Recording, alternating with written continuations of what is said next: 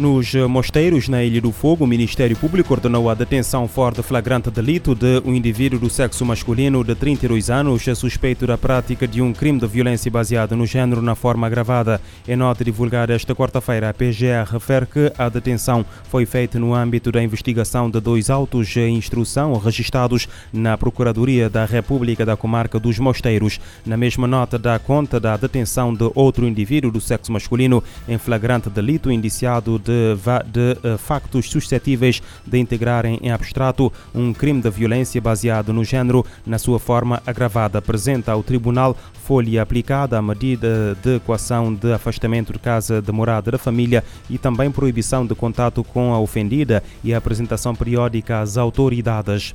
O candidato a presidente do Equador, Fernando Villavicencio, foi assassinado esta quarta-feira, baleado por desconhecidos ao sair de um comício de campanha numa área central da capital Quito. Informação confirmada pelo governo. O ministro do Interior, Juan Zapata, garantiu que o ataque foi realizado por assassinos contratados que também feriram outras pessoas. Até o momento, as autoridades não forneceram mais pormenores sobre o incidente que ocorreu ao final da tarde de quarta-feira no exterior de um coliseu onde Villavicencio eh, reunir com apoiantes no âmbito da campanha eleitoral para as eleições de vinte de agosto. Villavicencio, identificado como um crítico do ex-presidente Rafael Correia, eh, deslocava-se com proteção policial face a ameaças que recebera semanas antes. Segundo a imprensa local, agentes especiais estavam a investigar a possibilidade de um artefacto explosivo ter sido colocado no local onde o candidato realizava o evento de campanha.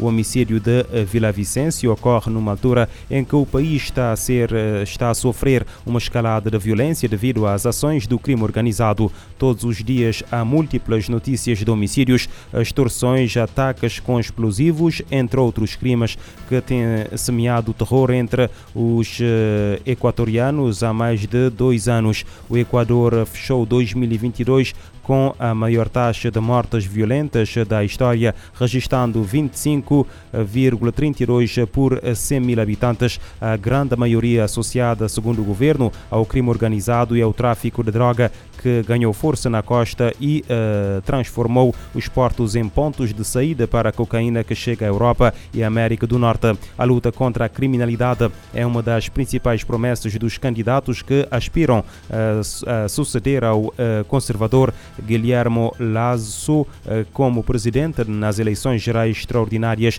marcadas para domingo. Pelo menos dezassete pessoas morreram afogadas na costa de Mianmar, antiga Birmânia, num naufrágio de um barco que transportava migrantes rohingya que tentavam fugir do país. Uh, Biar La, socorrista da Fundação uh, Shue Yong Meta, avançou a informação à agência France Press, acrescentando que foram descobertos oito homens vivos e que outras trinta pessoas estão desaparecidas. Todos os anos, milhares de rohingyas arriscam as suas vidas em perigosas viagens marítimas a partir de acampamentos no Bangladesh e em Mianmar, na tentativa de chegar à Malásia e à Indonésia, de maioria muçulmana. De acordo com a mesma fonte, mais de cinquenta pessoas estavam a bordo do barco que seguia para a Malásia quando, no mar agitado, teve problemas durante a noite de domingo para segunda-feira. O estado eh, predominantemente budista de Rakhine, em Mianmar, é o lar de cerca de seiscentos mil uh, muçulmanos rohingya, que são considerados intrusos do Bangladesh, embora vivam no país há gerações e não uh, uh, tenham cidadania nem liberdade de movimento. Em dois mil e dezassete, uma repressão dos militares de Mianmar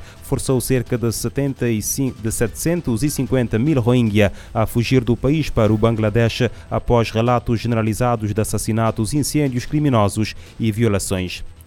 A situação no Sudão foi tema de debate no Conselho de Segurança nesta quarta-feira, com foco uh, na entrega de ajuda humanitária e a retoma das negociações para a paz e transição democrática.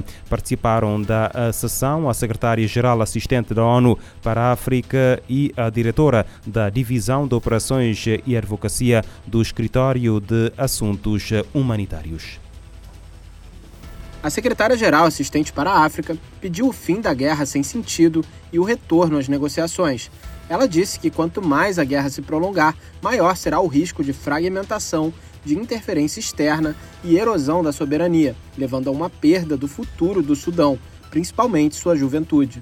Poubi afirmou que os esforços pelo fim do conflito no Sudão precisam incluir a voz da sociedade civil, grupos de direitos das mulheres, jovens, associações profissionais e comitês de resistência. Segundo ela, lideranças civis e tribais seguem comprometidas em superar a guerra e avançar para uma transição que tenha como desfecho um Estado democrático, apesar das pressões para que tomem partido de um dos lados do conflito. Poubi disse que a Missão Integrada de Assistência à Transição das Nações Unidas no Sudão, UNITAMS, apoia a tentativa de unificação das várias iniciativas civis sob uma frente anti-guerra ampla, focada na preparação para um processo político inclusivo.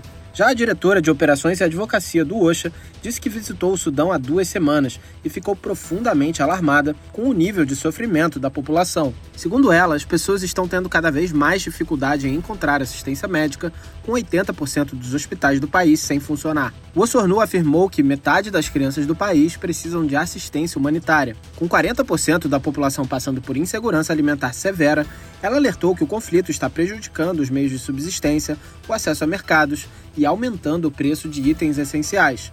A diretora relatou que, após intensas negociações com ambos os lados do confronto, um comboio de dez caminhões foi capaz de entregar quinhentas toneladas de sementes melhoradas para setenta mil famílias em Darfur Oriental. A ajuda chegou a tempo da época de plantio, que é vital para a segurança alimentar nos próximos meses. Da ONU News em Nova York, Felipe de Carvalho. De acordo com a diretora de Operações e Advocacia do OCHA, mais caminhões estão a caminho dos estados de Darfur do Norte e do Sul para responder às necessidades de saúde nutricionais e alimentares.